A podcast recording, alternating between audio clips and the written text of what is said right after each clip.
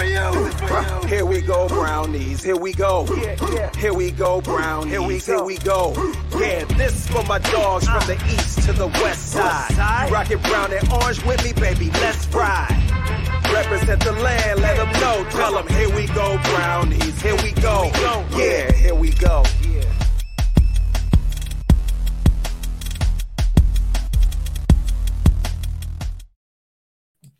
Welcome back in, everyone, to another episode of the Here We Go Brownies podcast. I'm Ali Heisong coming at you live tonight. Join with me as always. We got Dustin out in Boise. Dustin, how you doing? I could use a little more sleep. Um, I had a big event this weekend. I think I went 20 hours out of 24 hours awake. But other than that, um, I'm okay. Um, I met a, a bulldog. He sat in the cart with me. He rode around with somebody who was at the garage sale. So I made some new new animal friends out there. But other than that, it's been pretty good, Allie. Not Hey, too bad. you love to see. Are you Um, back in the Are you back in the Dirty Myrtle? Hey, headed back this weekend. Um, it's been uh, I wasn't here last week. Apologies that I couldn't jump on, but of course Dustin was joined with Browns legend Felix Wright. He took my place. Um, but I'm headed back, business as usual. But I have been traveling nonstop. Uh, but that's okay. I am gaining as many mileage uh, points as I can, so I'm not completed that much. a free trip in the future, right? Uh, hey, exactly. So more travel to come, but of course, as always, we will keep you posted. We'll bring as many Browns legends on as we can, or co-hosts as we can. So Dustin, thanks for filling in for me last week. Um, Felix, Felix had a good time. Felix had, we went Really? over the schedule. You know, the schedule came out.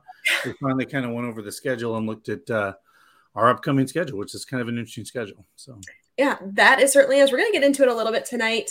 Um, a lot to unpack tonight. We're going to welcome D'Anthony Bell, Browns rookie, undrafted free agent, to the program here in about 20 minutes. So stay tuned for that exclusive live interview. Um, a lot to break down here in the first segment, but uh, really before we do that, just want to take a moment and and send our thoughts and prayers uh, down to Texas. An absolutely heinous and foul act um, taking the lives of many children, uh, a couple adults there in that school. Um, something's got to change. Uh, and right now, it's really difficult, Dustin, to get on and talk about football because yeah, nothing else matters. Nothing else matters. Um, like Steve Kerr said in, in his um, heated press availability that he had last night, that basketball doesn't even matter. And, you know, that's kind of where I'm at. It was really hard to prep for the show tonight. Um, just feeling a lot of, of things. And of course, want to send thoughts, prayers, um, and as much well wishes and just as much as we can down to that community because it's just a, a- an egregious and terrible act. yeah. I mean, we all know there was some kind of domestic dispute that happened previous to that, and then you know, it just a reckless act like that, just to go into a school like that, just yeah. I mean, personally, I you know, I could get on a soapbox, but mental health, mental health, mental health is a real issue. Um, and it's not being addressed in this country. And I think Oh, there's, a, there's a lot of problems that need to be addressed. Um, Yeah. And I don't want to spend too much time on this, but of course, off the top, want to just send condolences, thoughts, prayers as much as we can here um, and try to transition as. Uh, you know, gently as we can here into football. Right now, like I said, football doesn't even matter in the grand scheme of things. But thoughts and prayers down to Texas. Um, but with that, let's transition as best as we can. Of course, um, Dustin, you know, Jadeveon Clowney is is once I'm again a Cleveland Brown since we last spoke. Uh, some some other things to get to. Uh, really, I'm Yeah. just curious if he goes on record as being the person that stays out the longest and everybody kn- it's like the worst kept secret in the world. Like he just waits and he waits and he waits and he's like oh yeah i'm good. Let's sign. Like it's funny to me. Like it's like everybody it was like the worst kept secret. It was like nobody else is now i will say this just to segue into that it sounds like he turned down multiple offers for two year deals uh, for more money to so that Yeah. tells me a lot about his relationship um, not only with Myles Garrett and the other guys on the defensive line, but also his relationship with Deshaun Watson. So I think there's a little bit of uh, interesting uh, stuff going on there as well. yeah. Um, Nathan Zegura pointed out on Cleveland Browns Daily today or yesterday. I'm mixing up my days here, uh, but basically said that as soon as Deshaun Watson came to Cleveland, Jadeveon Clowney sent him a text and said, you know, I'm I'm coming too, or something along those lines. I don't want to misquote him, but Right. essentially, this has been in the works for longer than I think that we're aware. And we Right. were on here saying the longer that it takes for him to sign with a team, the more likely it is that he will be a Cleveland Brown. Um, so we feel pretty good about that. Dustin, we're going to get into exactly what that means for this defensive line here in just a moment. Before we do that, guys, if you are wondering what you should have for dinner, the answer for you is Angelo's Pizza. Head on over to Lakewood, get your hands on the best pizza in Northeast Ohio. You can see it on the screen. Angelo's does it right. They start out with a buttery crust and they do double layer toppings. It's a great it's great in the restaurant. It's even better at home and it's just as great the next day. So head on over to Angelo's today. Um, Dustin, I Holly, can are, you saying, are you saying that's good? Are you saying that's good hangover pizza? Are you hinting? That's at exactly what I'm saying, and that comes from experience. You need a little, need a little Gatorade, a little Tylenol, a little Angelo's pizza. That does it. What else do you need? oh, that's funny. Anyway, Yeah. Um, but Dustin, let's talk about what this means for the defensive line. Uh, the Browns go out, they draft um, Alex Wright, they bring in Chase Winovich. Um, I want to talk a little bit about what that means for those guys, and specifically Chase Winovich. Um, he was brought in to kind of be that rotational piece before Jadeveon Clowney came back, and before Alex Wright. You're looking at him as the primary defensive end opposite of Myles Garrett. What does this mean now for somebody like him? Well, I just think you know we saw this last year. It just frees up a little more creative creativity on the defensive line, right? I think this also helps our rookies um, in the experience category, like a Winfrey and some of these other guys, Yeah. to get some experience and depth at that line. Um, we talked about this in Vegas with some of the Browns players, Metcalf and some of us, how much getting Clowney back would only make Myles Garrett a much, much better player in a football game and make defenses scheme differently for those two on the field versus we'll just keep our eyes on Myles. We're good. Don't worry about that other side of the line. We'll just pick on that all day. So I think this makes it much more difficult for our opponents in the AFC North, as well as any other opponent we play this year, because now you have to worry about both of them, right?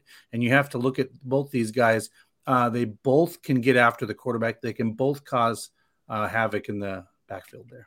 Yeah, absolutely. But, you know, I think when we specifically look at some of these other guys, these rotational pieces that were brought in, if you take a look at what we had last year with Myles Garrett, Jadeveon Clowney, um, Takk McKinley, I was firmly of the belief that Takk McKinley was going to have that breakout season. And he really started to get things going towards the mid to late portion of the season before he got hurt, uh, which was just brutal to see because he was really starting to get things figured out. Um, and not to compare too much, but I think that somebody like a Chase Winovich this year could play that type of rotational role, Takk McKinley role that could come in and get four to eight sacks this season. I, I really think that it's it's entirely possible. Last season, I said, hey, I think Takk McKinley could get double digit sacks. That didn't come to fruition. Of course, he had the injury. Didn't quite get get going as quickly as we had anticipated. Yeah. Um, somebody like Chase Winovich, who plays with his hair on fire, he's an aggressive um, player at the point of attack. He can get after the quarterback. Um, he can absorb the run. Uh, I, I, think that somebody like that, we I think it's realistic to say he yeah, four to six, eight maybe sacks. Eh, maybe eight's a little high, but you know, in that range. Well, you look like Winfrey and like I said, Winovich and these guys that are being added to this line. Um, you know what I see a lot of? I see a whole lot of nasty on that front line. I see a lot of tenacious, um, high energy from that defensive line. And I think I like that. Um, I've thought about this depending on with the Deshaun Watson suspension and stuff like that. We may have to lean on the defense this year to carry us in some football games and maybe even win a couple football games for us uh, during the stretch of this uh, upcoming season. And I think what we have now, the defense looks pretty well tuned. And like you said, some of these guys will be coming back year two with a lot more experience. Training camp's not going to be all new to them. Allie, I expect pretty high things of our defense this year. I really do. And I think um, many people I've talked to that are Browns fans like, nah, I'm not worried about the defense. That we're good. Like, you know, the the offense has to gel and depending on this or that, you know, and the wide receivers that are rookies. But this defensive unit could be really tough to be a tough out for our opponents. Well, I think even at the start of last season, we're like, man, watch out for this defense. Once they get things going, this is a Super Bowl caliber defense. Not saying team, I'm not doing that, but this is a Super Bowl caliber team last year. Now, I think they had what nine starters, new starters on the on the defensive side of the ball, and it took them some time to really get things going. Week seven, um, seven or eight was kind yeah, of yeah. It, it was really after the bye week they really started to get things going. They were absolutely locked down. What do you expect out of the defense this season? I mean, I'll, I'll give you kind of my anticipations for what they're going to bring to the table. Uh, of course, you're still adding some new names there, but ultimately, I think we're going to be fast. We're going to be rangy um, mm-hmm. on both the backside, you know, yep. the, in the defensive backfield, um, and I also think that that up front, that defensive line is going to be a force to be reckoned with. But I do believe in our secondary, that's going to be our I think Andrew Berry went about this draft and free agency class like, hey, you can't have enough corners. You lock down the secondary. It's going to make for an easier time for the pass rush. I'm not going to say one's going to be better than the other, uh, but I think we're going to be fast. We're going to be athletic. We're going to be dynamic, and we're going to be versatile. Um, that's really what I'm expecting, especially with a player like JOK, who's kind of a hybrid safety linebacker, pass rusher, can do it all.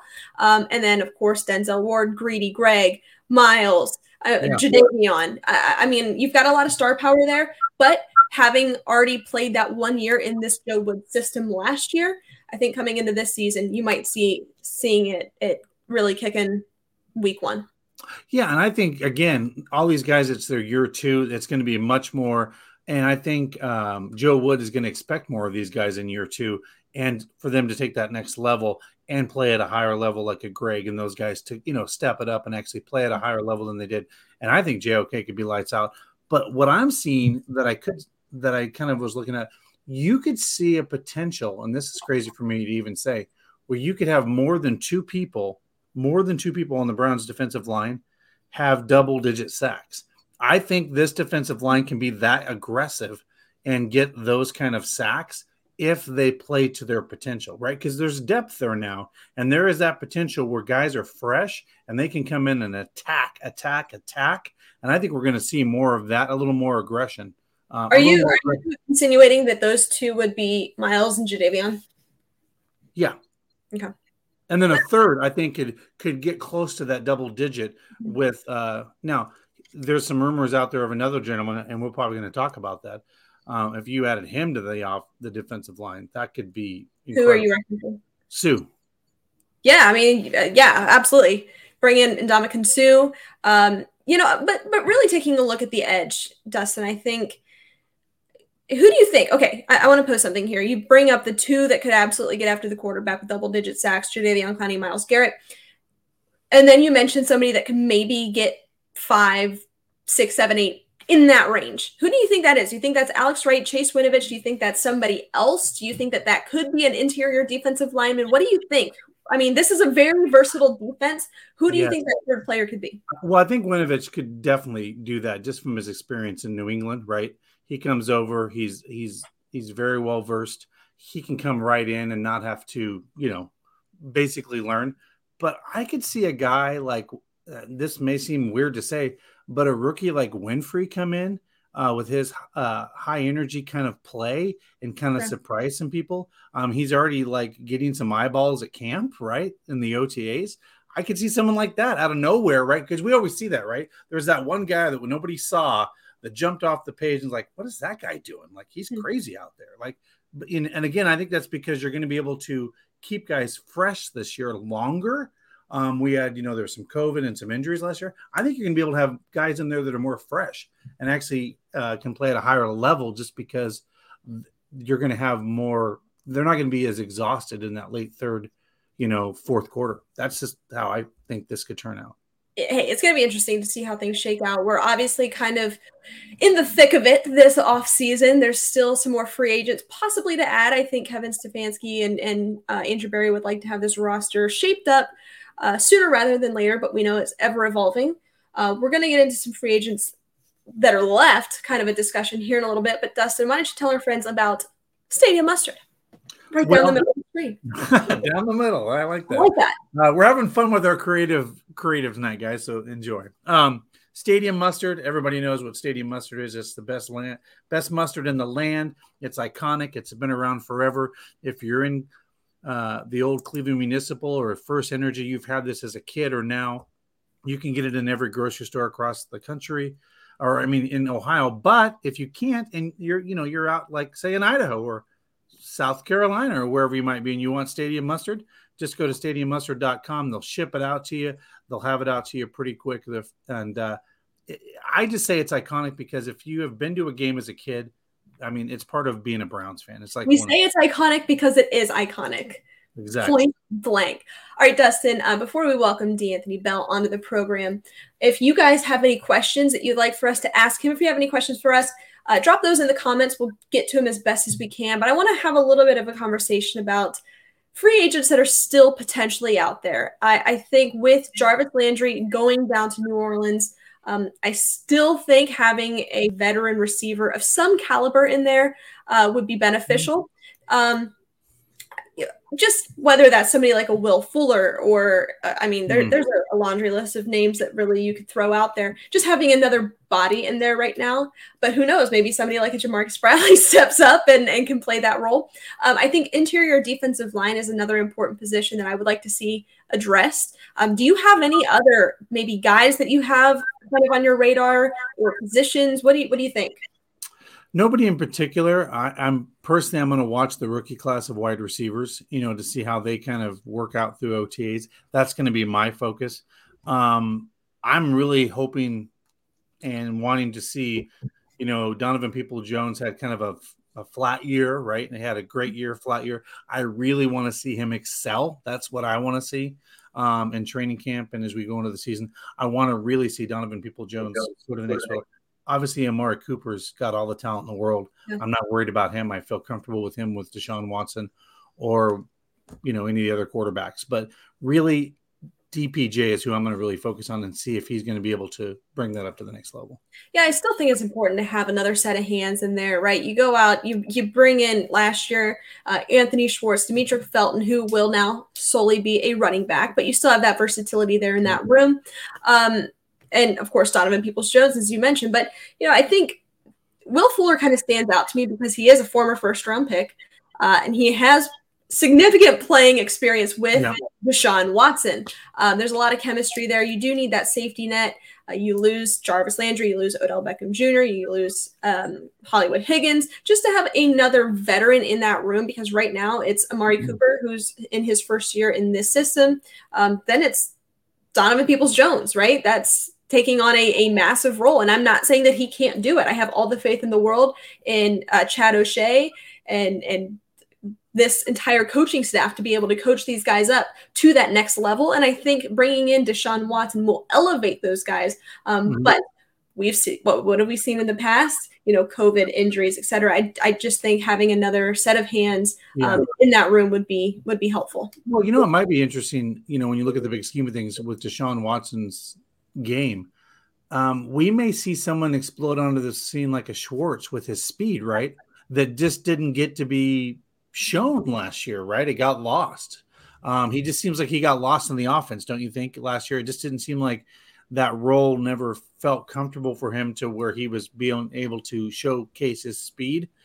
Maybe that's something we see this year, right? That we didn't see before. So, yeah, it will certainly be interesting. That is for sure. But guys, whether it's sophisticated suburban living, luxury downtown digs, or senior housing, K&D, the largest property management company in Northeast Ohio, has the perfect home for everyone. K&D is your one-stop shop for housing in the region with apartments and amenities for everyone, including residential, commercial, retail, and corporate housing. Find your dream home at KND. Visit knd.com to get started. That's the letter K, the word and, the letter D dot com. Dustin, what do you say? Let's go ahead and welcome our good friend, D'Anthony Bell, to the program. D'Anthony, how are you doing? I'm doing well. I'm just blessed, blessed to be here. Well, thank you for taking the time to join us. We greatly appreciate it. You're looking awesome. We're so excited to have you here in Cleveland. We're pumped up for you. But I'm going to turn it over to you. If you can just kind of tell us what the past few days have been like for you. What are you feeling? You know, what's going through your head? Uh, yeah, you know, the past few days is it's been a little busy schedule, but you know, uh, just trying to get it all in, take it all in, you know, and just take advantage of the opportunity that I'm given. So just learning the playbook and watching a lot of those older guys and talking to a lot of those older guys and seeing what they see out there on the field and, you know, just soaking it all up. So I'm just blessed to be out there with them and blessed to have an opportunity. So, D'Anthony, obviously, you've been in Cleveland for what a couple weeks now, roughly something like that. Yeah, something like um, one, what's the thing that surprised you the most about you know coming from Florida to Cleveland? Right, very drastic different, Big difference. big difference in the weather. Um, but what's been the biggest difference, and what um, what has surprised you most about being in the the building, the Browns, and you know being on an NFL staff? And what have you you know what's been your biggest surprise, and what have you enjoyed most about Cleveland so far? Um, I think I think the biggest surprise. I mean, for me, it's a lot of surprises. You know, coming from D two, we didn't have as much, so I'm, shocked every day that I can go in and see the cold tub inside the facility and a pool. So a lot of stuff is shocking to me. And then I think uh, the thing I like about the most is just how much it feels like family and how much uh, you know the older guys are involved in helping helping us. You know, they they don't have to go out their way to help us, but you know they stand and talk to us when they're not in and tell us what they see and tell us what calls is what. So just that family atmosphere, I, lo- I love that. I love to hear it. I mean, that's that's kind of been the overwhelming theme when we have guys on. You know, they always talk about just the culture and what it's like to be a Cleveland Brown. Um, but has there been anybody, maybe in the rookie class or a veteran, that you've kind of looked up to as a mentor, or maybe has taken you under your, their wing a little bit? Is there anybody that you're you're really getting close with? Uh, I wouldn't say nobody has like took me under as mentorship right now, but you know, me and uh, MJ Emerson, we we we be together every day. You know, going over film, and you know, uh, Sean Jolly, he's also uh, a free agent here, so all of all of us, we usually in the rooms. You know, Mike Harley, receiver from Miami, we all hang together and we all look over film and all try to help each other get better. Uh, MJ just left my room. We was just watching film. So you know, we try to stick together. That's what I'm saying. I like I like that everybody came in with the same mindset of uh, helping each other and trying to get better. Yeah. Yeah. So, D'Anthony, walk us through this because you know a lot of Browns fans are watching the show. Um, what is it like for a new rookie? You know, what does that look like if you're walking through the doors uh, of the the facility there? What is a typical day like for a rookie? Because um, you guys all come in with a rookie class. What does that look like? You know, a typical day um, out there in camp.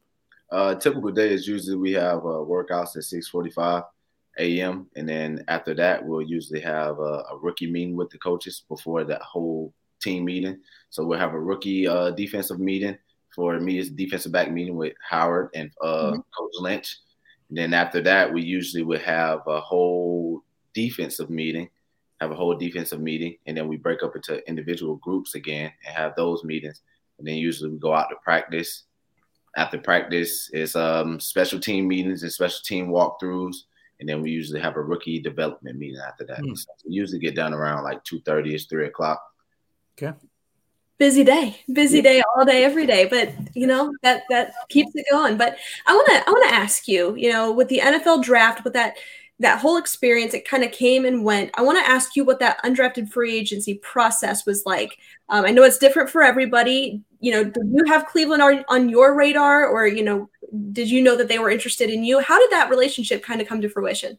Yeah, well, um, I already had had a relationship with uh, Coach Howard from the East West Shrine game when I was there. Mm-hmm. So, you know, during the process on that third day of the draft, I already had locked in with Cleveland. We was like, you know, if we don't get drafted, I'm already gonna sign with Cleveland. So I already had knew where I wanted to be and where I wanted to go, you know. So it felt like, you know, it just felt like the right choice and it felt like home. So I'm, I'm glad I made that decision. So, so, so question lumberjack, right? That came from somewhere, or the hitman.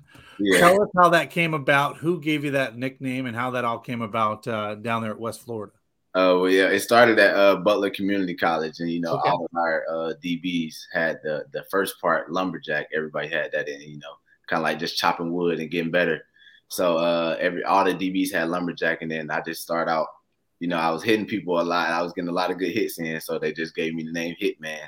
And then it, at first, at first it started with they was calling me John Wick at first. you know saying? I had the county out for all the receivers, and then, and then West Florida just like carried on. I kept on making those big hits and big plays, and the name just carried on. Well, I was just going to say, uh, for a safety, you're, you know, you're 6'1", 215, roughly around that size, you know.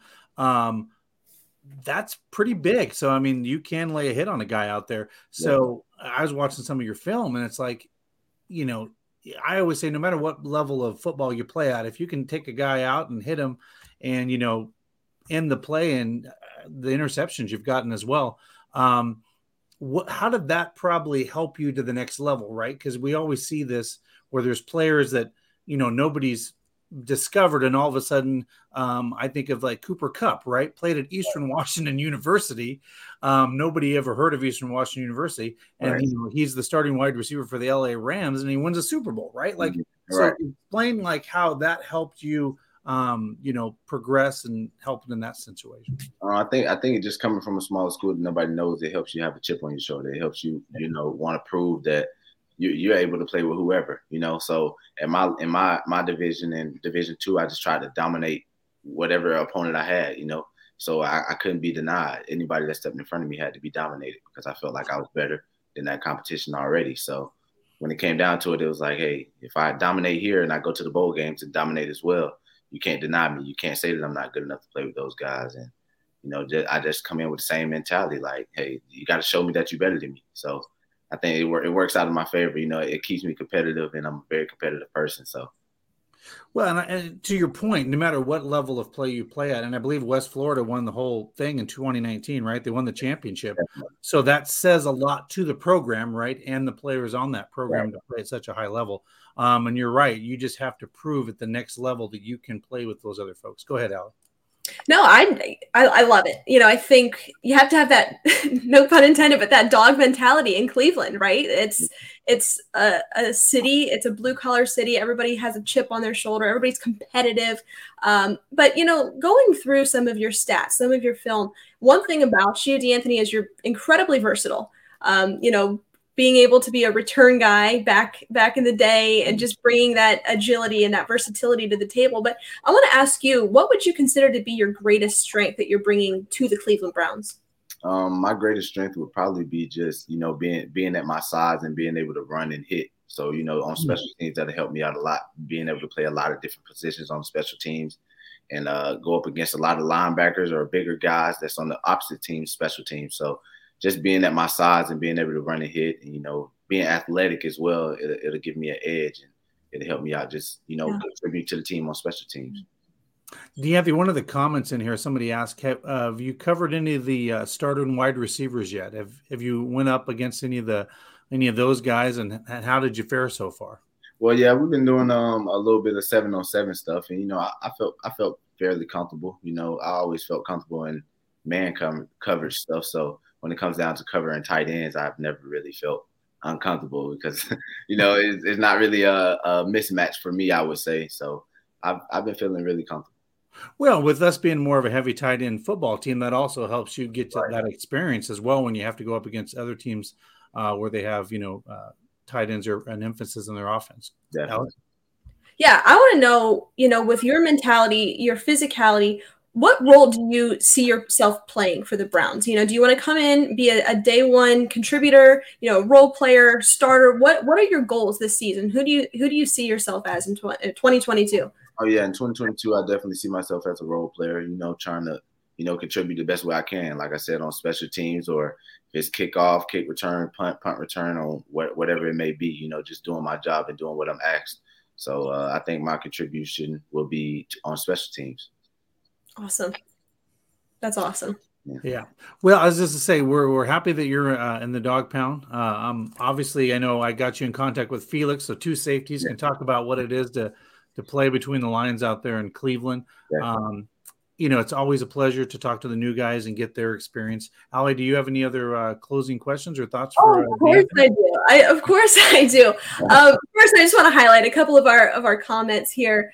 Um, you know, Linda, she can't wait to see you there in the dog pound. Brian with the good one. When you hear us coming out of the tunnel, you know that you're our family. Um, one, I just want to know what's it like so far, you know, just being part of the Cleveland community. Um, what I've heard is, you know, listening to some of the the on the field podcast, Cleveland Browns Daily. Um, they're talking about the energy, the aura. You know, what's it like there? Can you kind of paint the picture for us? Yeah, it, it's kind of like you know, uh, it's one of those things where you come in, and it's like everybody, nobody's gonna come down to your standard. You know, you have to go up to everyone else's standard. So the older guys, they already have this standard. it's like, hey, either you you catch up or you get lost. You know, so for us, it's like coming in with that same energy. Everybody come out there and we believe as, as far as like, hey, we the best, you know. So it's, it's a lot of competitiveness going on, and it's a lot of those guys that just want to come out there and work and get better and learn the playbook better. So that that's the aura that's like, hey, we we we determine if we want to be the best. We determine if we want to win. So how many games? So let's show what we can do. You know, let's work to determine those results and get what we want. Iron sharpens iron. Definitely. As, yeah, D'Anthony, real quick. Uh, obviously, Clowney, we were talking about this earlier on the show, re signed with the Browns. He was out there. Uh, Myles Garrett, obviously, there. Um, obviously, you've had a little time. Uh, what's been your kind of uh, experience with those guys? Uh, you know, they, they they the same as us. You know, you you you see them like before I got here, you see them, you like, dang, this is such and such, this is such and such. But you know, when you get in that locker room, they're they're just cool than everybody else. You know, they walk past you, they'll they'll say good morning, they'll talk to you you know, they'll ask you how you doing and they'll ask you how's rookie camp for you. And, you know, those guys, they're they're really humble people. And I, I was glad to see that. You know, I was I was kind of nervous coming in saying like, you know, if you could talk to certain people, but you know, hmm. as far as being here, you can you can ask anybody anything. Anybody on the team you can ask and they'll give you a legit answer and a real answer and a humble answer at that. So it's been amazing. Great opportunity. Well, yeah, like you said, it's almost like a family uh, unit in there. Everybody kind of wants to just support everybody. You know, you can always go up to Myles and try to challenge him to a Dungeon and Dragons game. They, like internal, uh, they they really like to nerd out on that and be like, you know, maybe you get invited to uh, was it Teller, uh, the three, uh, Johnny Stanton, I think too. Yeah, Johnny Stanton. Yeah. Uh, I don't know anything about it, but yeah, yeah. they're in their own. Thing. They have this very competitive Dungeons and Dragons that they take very seriously and get into it. So right. Well, uh, D'Anthony, I'll get you out of here on this. If you can just describe to the listeners the type of player that you are and what Cleveland can expect out of the Hitman.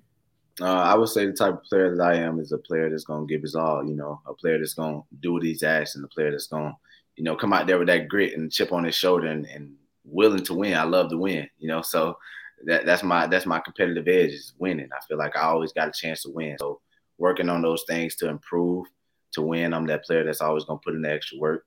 The player that's gonna grind on his own. The player that's gonna, you know, make make the Browns happy. You know, make my coaching staff happy, and do what I'm asked of. And I'm blessed to be here. And I thank everybody for welcoming me here. You know, so it's been a very welcoming situation. So I'm glad about that. Well, we are so excited to have you as a Cleveland Brown. Thank you for taking the time to join yeah. us on the Hugo Brownies podcast. You're amazing. We wish you nothing but the best and Absolutely. good luck this season. Thank you. Thank you so much. Absolutely. Thanks, Thank you. That is D'Anthony Bell, the Browns undrafted free agent out of West Florida. I like I like his energy. I like him. I, I think he's cool, calm, and collective. That's what I like about him. He knows what his assignment is. He wants to come in and contribute, and just he's humbled, right? He knows, and I kind of like the chip on the shoulder. That kind of stood out to me. That that hey, you know what? I'm going to prove that I can play along the rest of these guys. Um, I do like what he said about you can walk up and talk to anybody and they'll give you a candid, real answer. Um, I'm assuming in some locker rooms, there could be guys like, hey, don't talk to me. You're a rookie, you know, like, you know, you know, you know what I mean? Like there could be guys like that. I'm assuming there are.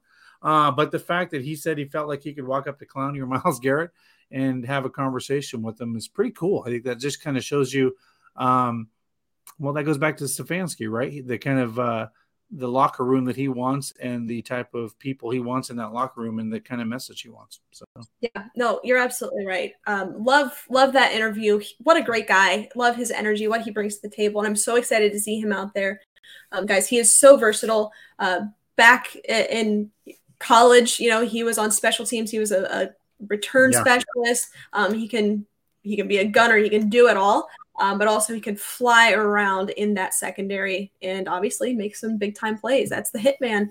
Um, guys, if you are buying or selling a home and you need someone who can walk you through that process, ladies and gentlemen, that person for you is Katie Klonowski out of Berkshire Hathaway. Take it from me, buying a home is an incredibly stressful time. Make sure you have someone who can make the process simpler. Give Katie a call today. That is 216 246 3336. That's Katie Klonowski out of Berkshire Hathaway. Um, Dustin, that was great. I- am glad we got to talk to him. Yeah. Uh, great young man, and uh, you know things you love to see. I think you're right. Being able to have that family environment, you, you shouldn't be afraid to go up to anybody and ask them for support. Um, we're they're all trying to accomplish the same goal. Um, and I, I speak, you know, in my own personal experience at work, or if I'm in a team setting, you know, everybody contributes to to working with that goal. Well, Ali, just real quick, uh, just a little side note there. The reason I wanted him to speak with Felix Wright um, specifically is a lot of people don't know the journey of Felix Wright. Um, he actually, his first year out of college, there were two teams that was looking at him. Houston was one of them. He made it onto the Houston Oilers camp and got released. Felix Wright then had to go play in the Canadian Football League for a couple years. Um, then his talents looked so well. Again, chip on the shoulder. I can show you I can play. The Cleveland Browns came along, were the highest bidder, right? The highest bidder, and in that to get him six years later, two AFC Championship games, right? He's playing, um, or sorry, I believe three. Sorry, three NF, AFC Championship games. And now I didn't learn this till recently. He was out of football for a year. Marty Schottenheimer called him up for the fourth game to play in the AFC Championship game, the Chiefs versus the Bills. So he actually played in four AFC Championship games and was signed just for that game and the Super Bowl. You know, if they played the next year, but obviously the Bills went on to go to the Super Bowl. So it just goes to show you these guys are always chipping to get that opportunity because you never know when you won't have it or when you will have it. And it's just kind of funny to look at these journeys of how people kind of how they you know find their way. Like you know Marty calling them all season. You in game shape? You in game shape? Okay, you're still in game shape. All right, you know, and then get that opportunity. So yeah.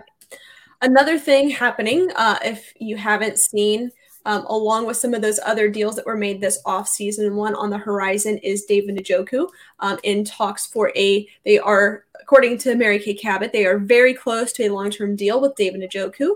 Um, things you love to see. I don't exactly know what that that price looks like, um, but Dustin, you know, what do you think? Do you think um, this is what this is what it says on brownsnation.com. He's set to make 10.9 million due to the fact the Browns placed the franchise tag on him. Possibly David Njoku could get 12 million per year on a three-year deal, assuming the Browns decide to extend him. Do you think that David is worth that money or more or less? What do you think on that?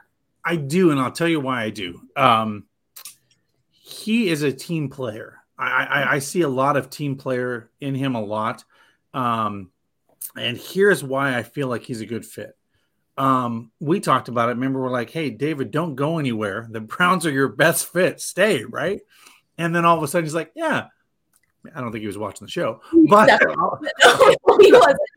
but uh, hey, hey, uh, you know, I should stay. The, you, you said, hey, Dustin and Allie, you're right. I heard your show, and I like the way you think. I'm gonna I like the way you think. I'm gonna fire my agent, and I'm going back to the Browns. Thanks, so, Dustin and Allie. You um, really changed my mind.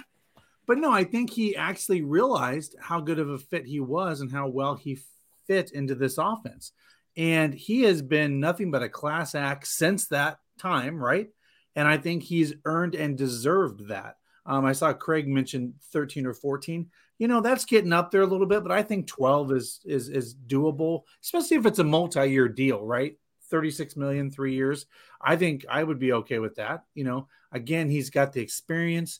Um, he, he's versatile. Um, yeah. I like his speed. Um, I think he can get separation. So yeah, I'm I'm actually very okay with that. What do you think, Alec? No, I I agree. I think you know knocking on 14, 15, 16 million, uh, you know, I think is a, is a little much. Um, but you know, 12, 13, even 14, you can you can probably you can absolutely talk me into that. I, I think he's worth it.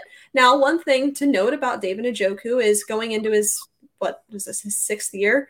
Um, you know, he hasn't exactly shined in the way that I think we all thought he would, being a first round talent. However, talking about circumstance, go back to 2019 when he was in the doghouse with Freddie Kitchens, um, being underutilized, and then yep. they bring in Austin Hooper based off of that entire situation, and then he starts to have his breakout. Um, I, I truly believe that David, as a tight end one, will show out. He will be worth the money, and I think he's a great uh, I say addition, but just a great extension to remain on this offense, especially with more of a dynamic type of throwing offense. Yeah. I think David will certainly excel in that. And, and it's really going to be interesting to see how he pairs specifically with Deshaun Watson. You go back with Baker Mayfield running a ton of heavy personnel. Um, two, three tight end sets.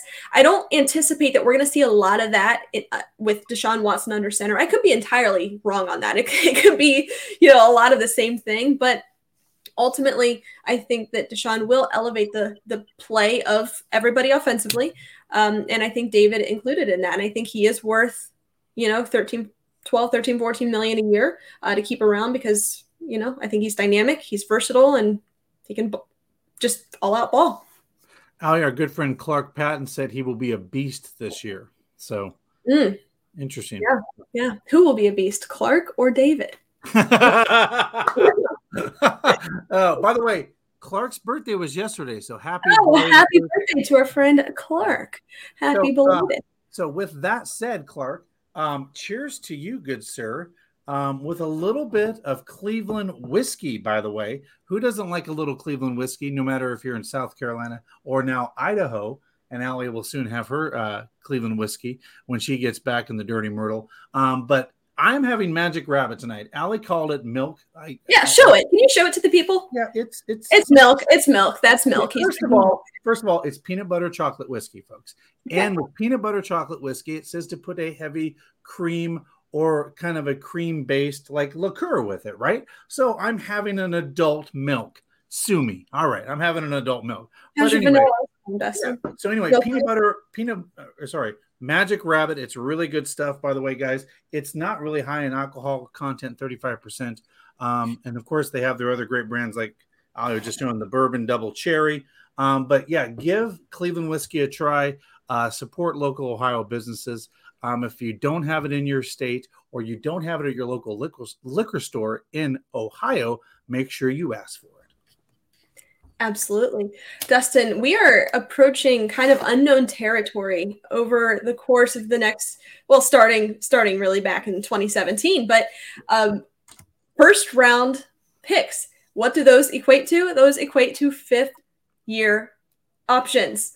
Um, you know, I was taking a look at this list, Dustin. I'm just going to read these names off from 2011 to 2016 the Browns did not pick up the fifth year option on any of these players. Phil Taylor, Trent Richardson, Brandon Weeden, Barkevious Mingo, Johnny Manziel, Justin Gilbert, Cam Erving, Danny Shelton, Corey Coleman. That all changed in the 2017 draft with Myles Garrett, David Njoku, then so on to Denzel, Baker. And then you have the question mark for, you know, next couple of years here with Jedrick Wilson and, and Greg Newsome. Um, when I looked at this list, Dustin, it was kind of staggering because I, I really hadn't realized how many first round i mean first round busts there were in, in years past. Um, Wait, and not just with throw new, with a new gm and new it, it, it's fascinating when you're a football team that can hit on your first and second round picks how successful of a football team you can be. And when you miss on those how that sets you back for years it's it, it correlates you have to be pretty sure on your first and second round picks I mean, it's just it is what it is. I mean, and the Browns have been previously really bad. Yeah, I saw the comment. Have been really bad at at, uh, at picking uh, first round talent. Um, I will have my milk and enjoy it. Yeah, have fun, have fun. Um, but I guess that poses the question with with Jed, right? You know, he hasn't exactly had that one season. Now, I mean, he's still a very young player at left tackle. Third, third year coming yeah, into yes, right? Yes.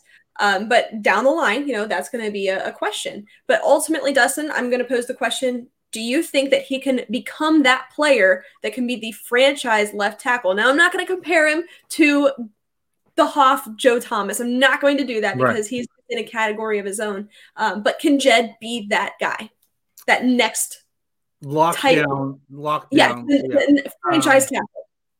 I don't know. I, I, think I have a question mark on that. And I'll tell you why I have a question mark. I think this is the year that yeah. he has to prove that year three, right? I really think we're in that space now. Uh, he had a pretty okay first year. Second year was a little better. Third year, I think he really needs to solidify that position to be that guy moving forward. And as you say, show the franchise that he's worth that long term next contract. Yeah. So I think this will be the year that I think he'll really have to prove that and show that he's the long term answer at left tackle. Yeah, um, reading an article here from Mike Sando of The Athletic. Um, he's the one that really listed this all out. He said the Browns had no fifth year option decision to make this offseason because they traded their 2019 first round choice to the Giants as part of the deal to bring Odell Beckham Jr. to Cleveland. They'll need to make a decision on left tackle Jedrick Wills next offseason. He is talented and, and, and plays an important position, but he was penalized frequently as a rookie and hasn't played well consistently during his first two seasons overall. Cleveland could have a tough time finding replacement for Wills in the draft after trading premium picks to Houston in the Deshaun Watson deal. Norman, good friend of the program, brings a good point up. Injuries slowed him down last year. He did have some injuries that definitely uh, that kind of didn't help his situation last year for sure. So yeah, definitely, and I don't want to discount that, right? And and yeah. same with Baker Mayfield. I, I, mean, yes, yesterday, last year was just a, an injury plagued season, um, and not to discount that, but you know it. I mean, you remember the first couple of weeks, Dustin? You know, he would come out, he his ankle would be wrapped up to hell and back. Yeah. And he'd come in for a play or two, go right back out. Then yeah. next the same thing would happen. Then the following, it was just like a, a constant, couldn't was, get it was, was a lingering situation. Yeah, he was testing it out to see how much he could play on it, right? And obviously it was excruciating enough pain that he had to come out of the game. Right. So yeah. and and like Baker, you know, it's it's a matter of were you coming in too early? Or did should you have sat out a little bit longer to rest up? Because ultimately this is a cutthroat type of league um, and it's it's just that sucks right? Like you have one one injury or whatever that physically slows you down and that could be money out of your pocket. Yes. Yeah yeah absolutely. Um so, dustin why don't you tell our friends about orlando baking company well, yeah, Orlando Baking Company, guys, uh, for over a, uh, for two generations or more in the greater Cleveland area, Orlando Baking Company has been the family name when it comes to breads, holiday, uh, any kind of bun or any kind of bread for all of Northeast Ohio and Greater Ohio. When you're looking for those products to put in your home, um, and of course, you know what's coming up, Allie? Memorial Day weekend. Mm-hmm. So, what do you got to stock up on? Some hot dog buns, some hamburger buns, and why? Who else should you support other than the Orlando Baking Company? Also, they're hiring right now. Uh, they treat their employees great. We talked to Enzo quite a bit on the show. Um, about that, but they are also hiring. So if uh, you're looking for a job or to diversify or take a second job on, I know a lot of people work second jobs. Ali, this is kind of our second job, but uh, but uh, yeah, give them a good support over there at Orlando Baking Company. Speaking of Enzo, um, Dustin, the other night I had I had allergies so bad. I, I don't know why, but I get nighttime allergies. I'll be fine all day, and then at night I'll I'll just get really bad allergies, and I'll take a Benadryl or whatever, go to bed. Um, but with that, that often causes you to have like insane dreams, like insane. Oh, I have crazy dreams to begin with, oh, but oh, you know, I took nice Benadryl. Well, I had, I had a dream that I somehow was like in a coma and I slept through until week one of the NFL. And it was like a Thursday night game. I don't know who was even playing, but I woke up, it was like halftime, and I'm like, you've got to be kidding me. I slept through my fantasy drafts. I don't know what I'm going to do. I'm just going to have to pick up people off the waiver wire. How am I supposed to build a team when I slept through the fantasy drafts? And you so thought about going to Enzo's. Uh, uh, yeah. So if you don't know Enzo, he's our official fantasy football guy for the Here We Go Brownies podcast. He he dabbles in some fantasy. Um, and he has his own podcast himself. Yes, he does. He knows what he's talking about, uh, especially when it comes to your Cleveland Browns. So make sure you check him out. We'll have him on later on uh, as we get closer to the season. But Dustin, last week I missed it. You guys, you and Felix went over the schedule. I want to, I want to take a look at it here. I want to have that conversation between us as we as we close out. Um, yeah. Where did did you guys settle? You know, what was your what was your record? Well, again, the big question mark was the Deshaun Watson sure suspension, right? Um, if he only misses four to six games, I had 10 to 11 wins okay. um, based on the schedule and how it laid out especially the first four weeks of the season, right? It's it's built pretty nicely there. Um, and then we get into kind of the difficult middle. Then we get a little relief, and then of course, but there's some really juggernauts in there. The Bills, the Bucks. Um, yeah, there's some really tough ones in the middle there where you could see us, you know, having some struggles. No, it, it all depends on who's under center week one, right? And and for how long is that player under center if there is any type of suspension. Um, but ultimately, I think that the first couple of weeks are actually Winnable. okay. Um, you know, you're at Panthers, Jets at home, uh, Pittsburgh at home, and then at Falcons. I, I think it, at least three of those, regardless of who's under center, is pretty Uh-huh. winnable. Yeah, and that's and you know that's what Felix and I said. No matter who's under center, we're a run first team, right? Again, you don't need you know someone to go and play lights out. You just Yeah. need to get first downs and win the football day, football game and control the clock, right? and you should be able to do that against teams like the Jets, the Carolina. You know, like you should be able to do that, right? That's your Listen job. to this. Listen to this. This one kind of freaks me out a little bit. Um, the Jets. This is their first couple of games. Week one, Ravens. Week two, Browns. Week three, Bengals. Week four, Steelers. Dolphins, Packers, Broncos, Patriots, Bills. That's hard. I mean, that sucks. I mean, that is brutal. Yeah, But you know, out of those, um, do you have us going four and zero in those first Three- four? at do you have least three, at least three and one. I have us at least three and Who do you think could be the potential loss there? I, Well, I actually truly believe Atlanta, Atlanta, Atlanta. Really? Atlanta. And I'll tell you why. Atlanta, um, we were ta- Felix and I were talking about that. It's always a tough place to go down there and win in the dome. It's loud and stuff. Um, I will know this. Clark knows this. There's a lot of Browns fans going to that home opener against uh, Carolina.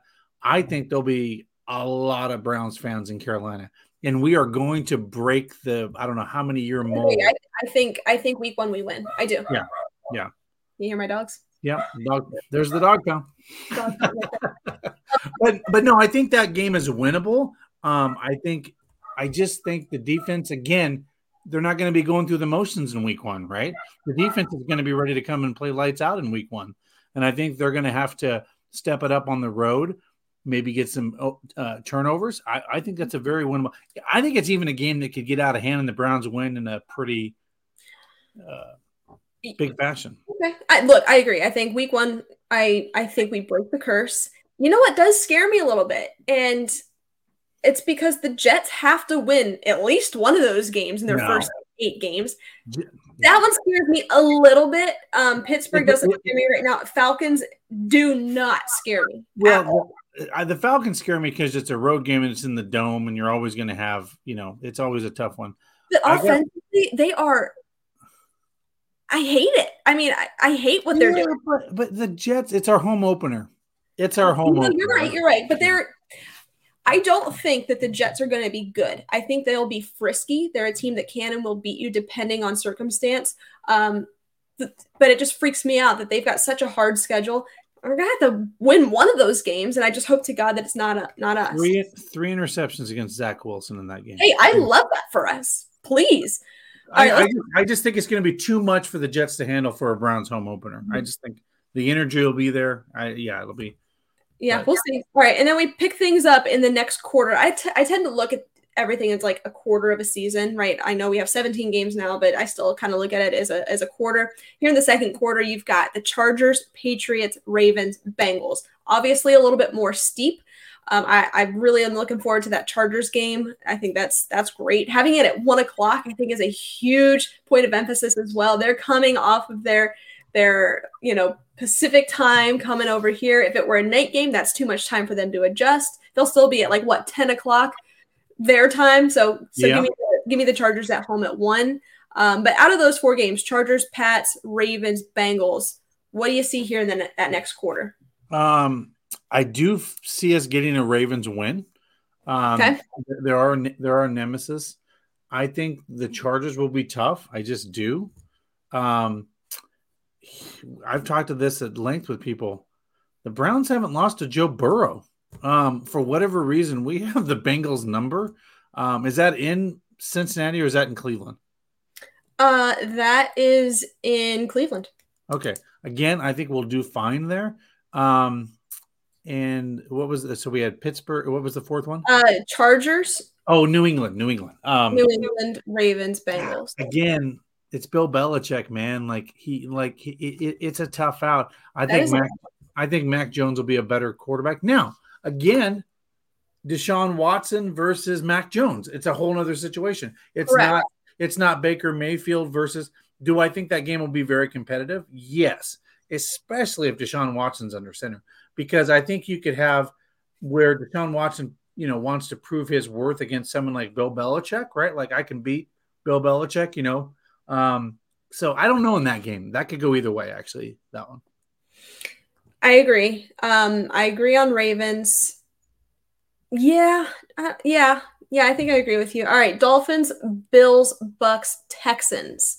Okay. Interesting. This is an interesting little span here. Yeah. So Dolphins on the road, right? We're down yeah. in, in, the in the, in the Miami. Um, Miami will be a good football team by then. I think they'll be clicking, right? They'll uh, they'll have Tyreek moving, doing his thing. Um, I that could be a tough one for us, right? That could be a loss on the road. Uh, mm-hmm. Then we come home to Tampa. Is that right? Yeah. Then we go to Buffalo. Yeah. Well, yeah. Here's, here's the thing about Buffalo. Uh, Buffalo, I every power ranking I see has Buffalo as the number one football team, and I'm pissed off that they got Shakir from Boise State, but that's a whole nother conversation. Um, but I think that could be a tough one. But again, it's only 90 miles up the lake, right? We're going to Buffalo, so it's not like it's a big road game. So I think it'll be competitive.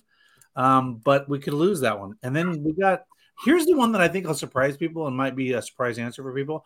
I think the Browns will play up to the Buccaneers and be up for that game. And I think they're going to beat Tom Brady in Cleveland. I I think they'll play up to that game. And um and here's the thing, like I, they say like you know he's made a kryptonite and he, he gets older and he just keeps winning.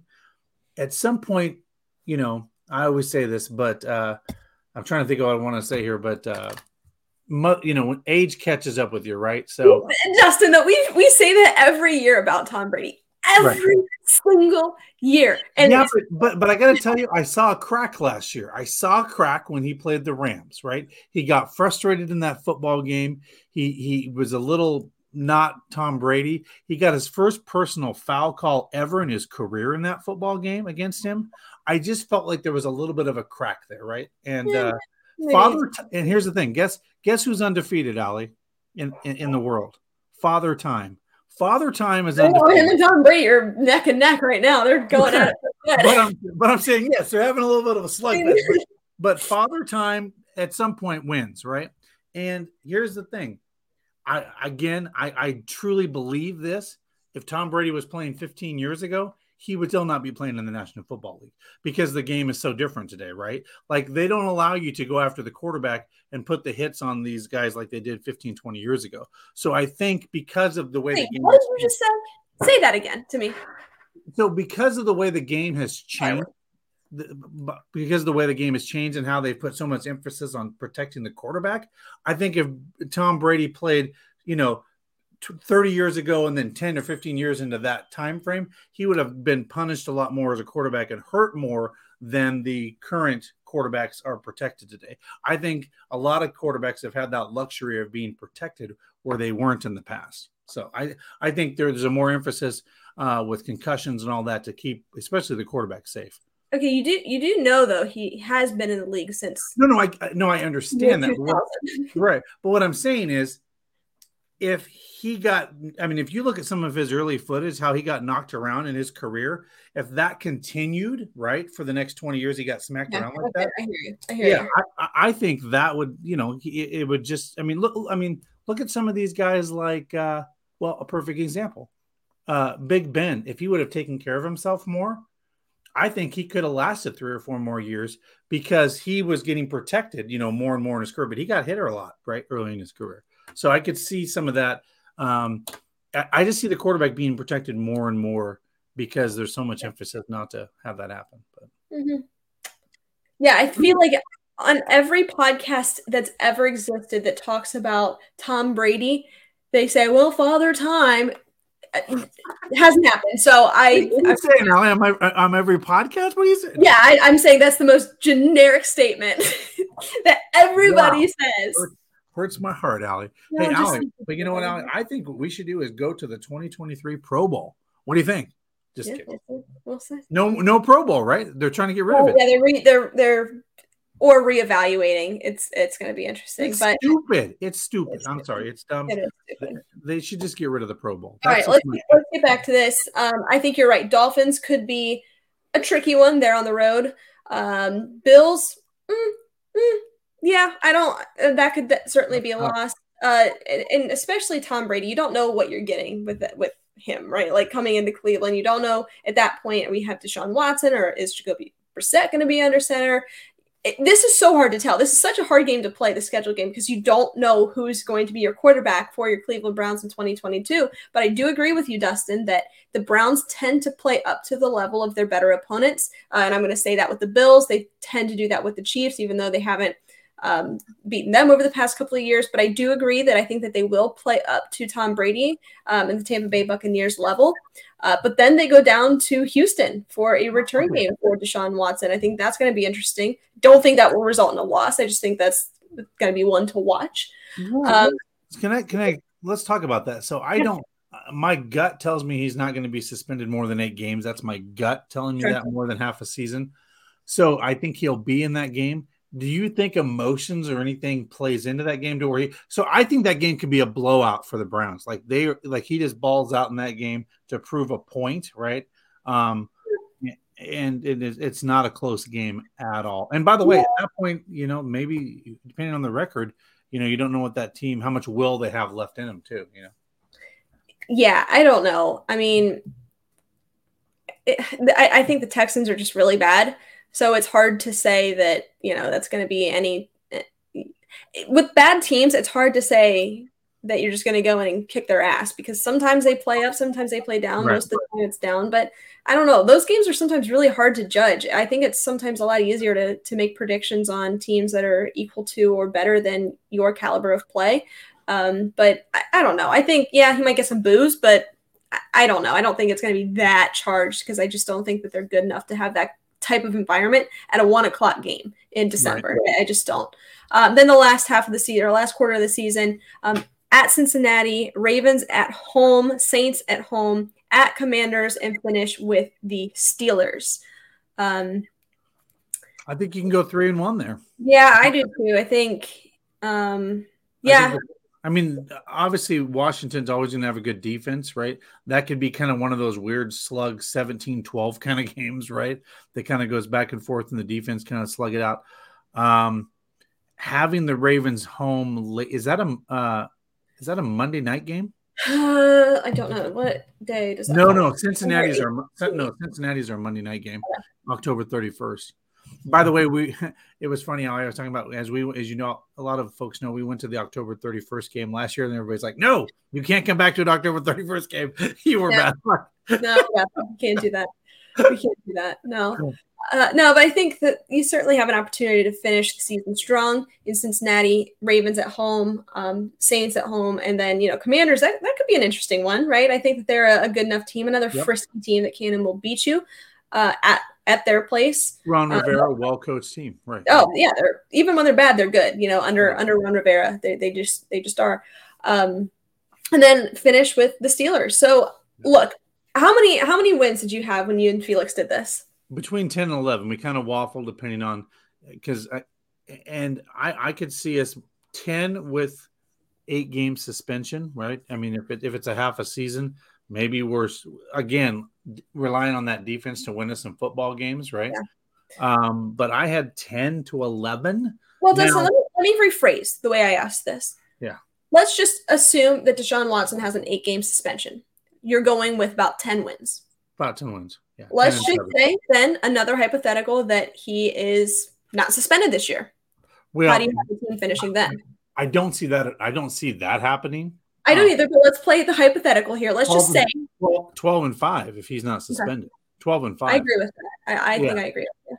Yeah, I mean, if he's not suspended, this is a t- this is a scary football team, right? Um, but if he's suspended four games, I think that gives us another win, eleven, right? That gets us okay. in that middle, eleven yeah, and yeah. But yeah, this, twelve and five. If if Deshaun Watson's now, um, the commissioner has made some statements as of recently. Uh, we're doing our final, you know, thing. Then it'll be up to the disciplinary officer. By the way, Ali, I don't know if you're aware of this. It's different now because of the new collective bargaining agreement. Right. So it actually goes to the committee.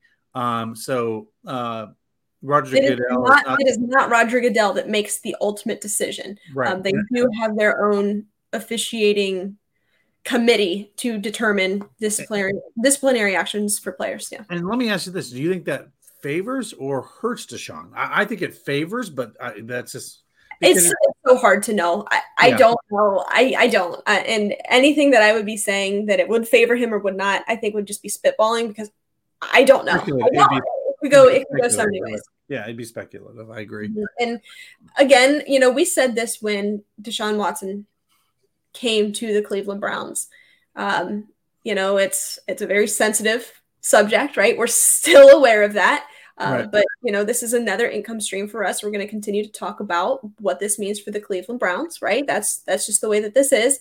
Um, but also, I said it then, and I'll say it now because I I think that it's still uh, relevant. Is that there's probably some information out there that we are not privy to, right? Um, that has not yet been disclosed or may not be disclosed, and uh, I cannot form a 100% absolute opinion on any matter if I don't have all the details. So, you know, just from our vantage point, Dustin, and from a, a fan's perspective, there's probably a lot out there that we don't know. So, to be able to speculate like this, it's tough to do. Uh, Todd brings up a good point. Um, if there is a suspension, the appeals are considered by Goodell. So it, it, could be interesting how that appeal process would work out versus the actual suspension itself. Uh, looks like uh, our good friend um, Norman says he doesn't think any games. He doesn't think any games. Um, I think minimum of four. That's just my gut. That's a minimum of four. Well, and, and two, it, it does depend on uh, the civil suits, right? We we do know that that may go on until 2023, like spring of 2023. And if that is the case, he may not face a suspension. Excuse me, this year. It could be 2023. I don't know. And that, and Allie, they did mention that they have chosen both parties the Deshaun party and the accusers yeah. that they're punting that to the correct no trial or right. any of that will take place during the season. Right. So the NFL might be like, hey, we don't have enough information from the civil suits, right? They could the the the, the, the NFL could literally punt, right? And say, you know what? Hey, we don't have enough information yet. We are still going to do an ongoing investigation and wait till these civil cases play themselves out. But you know, with Ezekiel Elliott and some of these other things, the NFL did make a decision on that before the civil suits were settled. So, um, but again, I don't know what to expect with Roger Goodell not being the final uh, judge and jury on this like he has been in the past. So I don't know how that. I think it'll be a different type of. And, and here's the other thing that's floating out there: the whole Trevor Bauer thing.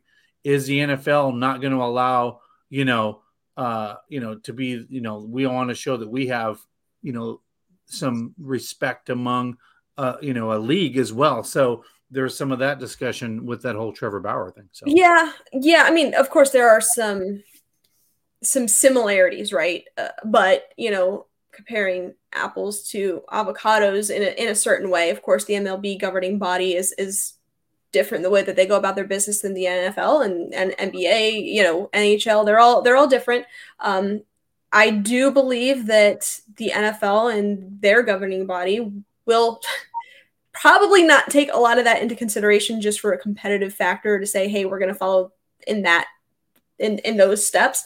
Um, but I don't know. I, I again, anything that we're saying right now is completely just just speculation. Yeah. Um, and it's so hard to do. It's dangerous, actually. Andrew Andrew brings up a really good point, and this is what we see a lot of times with the NFL. Remember, the personal conduct clause is about protecting the NFL shield, and that is true. Um, they are very uh, adamant about protecting the shield. So again, that's why I think something will come out of this. We just don't know, but I do I do believe sooner than later, Ali, we will have an answer on this probably in the next month, if not sooner. I mm-hmm. think the NFL will make some kind of decision on this because again, you, have got, to. You have to at some point. you have to, right? If not, right. Um, but ultimately, right now, uh, what we do know is he is in Berea. He is reporting. He is actively there and participating in these off-season programs. Um, encourage you to check out the Brown social media. You can see a lot of great, it's, it's been, been very good. Um, in the event that there is a suspension, this time right now is invaluable to be able to build chemistry, Absolutely. build rapport, and learn the playbook. Um, because should there be a suspension, he will not be in the building. Um, so so well, they may determine that that preseason he can be there, but sure. we don't know that. Um, but I guess right now, Browns, Deshaun Watson, all parties involved, uh, taking in what they can, uh, being present and being active. But again, What do we know? What do we know? You know what I was hoping, Ali, is we would get actually an invite, you and ourselves, to go and you know just see how the Bahamas were. I was like, you know, I would have, I would have liked to, you know, an invite to the Bahamas to go see how you know they gelled as a football team. I didn't get the invite, but but you know, I was a little. I did. I just turned it down. I was busy. Oh. they needed they needed me to help run some routes. I, I'm actually part of the offense, not the coaching staff or anything. I am actually a, a player. Um, I'm a hybrid running back, uh, receiver, linebacker, defensive. You and. Demetric uh, share some playing time out there. Yeah, yeah, that's that's my credibility for this podcast. But nonetheless, guys, let's let's go ahead and close here. Dustin, any closing thoughts as we wrap up on a beautiful Wednesday evening? Um, you know, just everybody have an awesome Memorial Day weekend. Hug your family, be with your family, enjoy your family.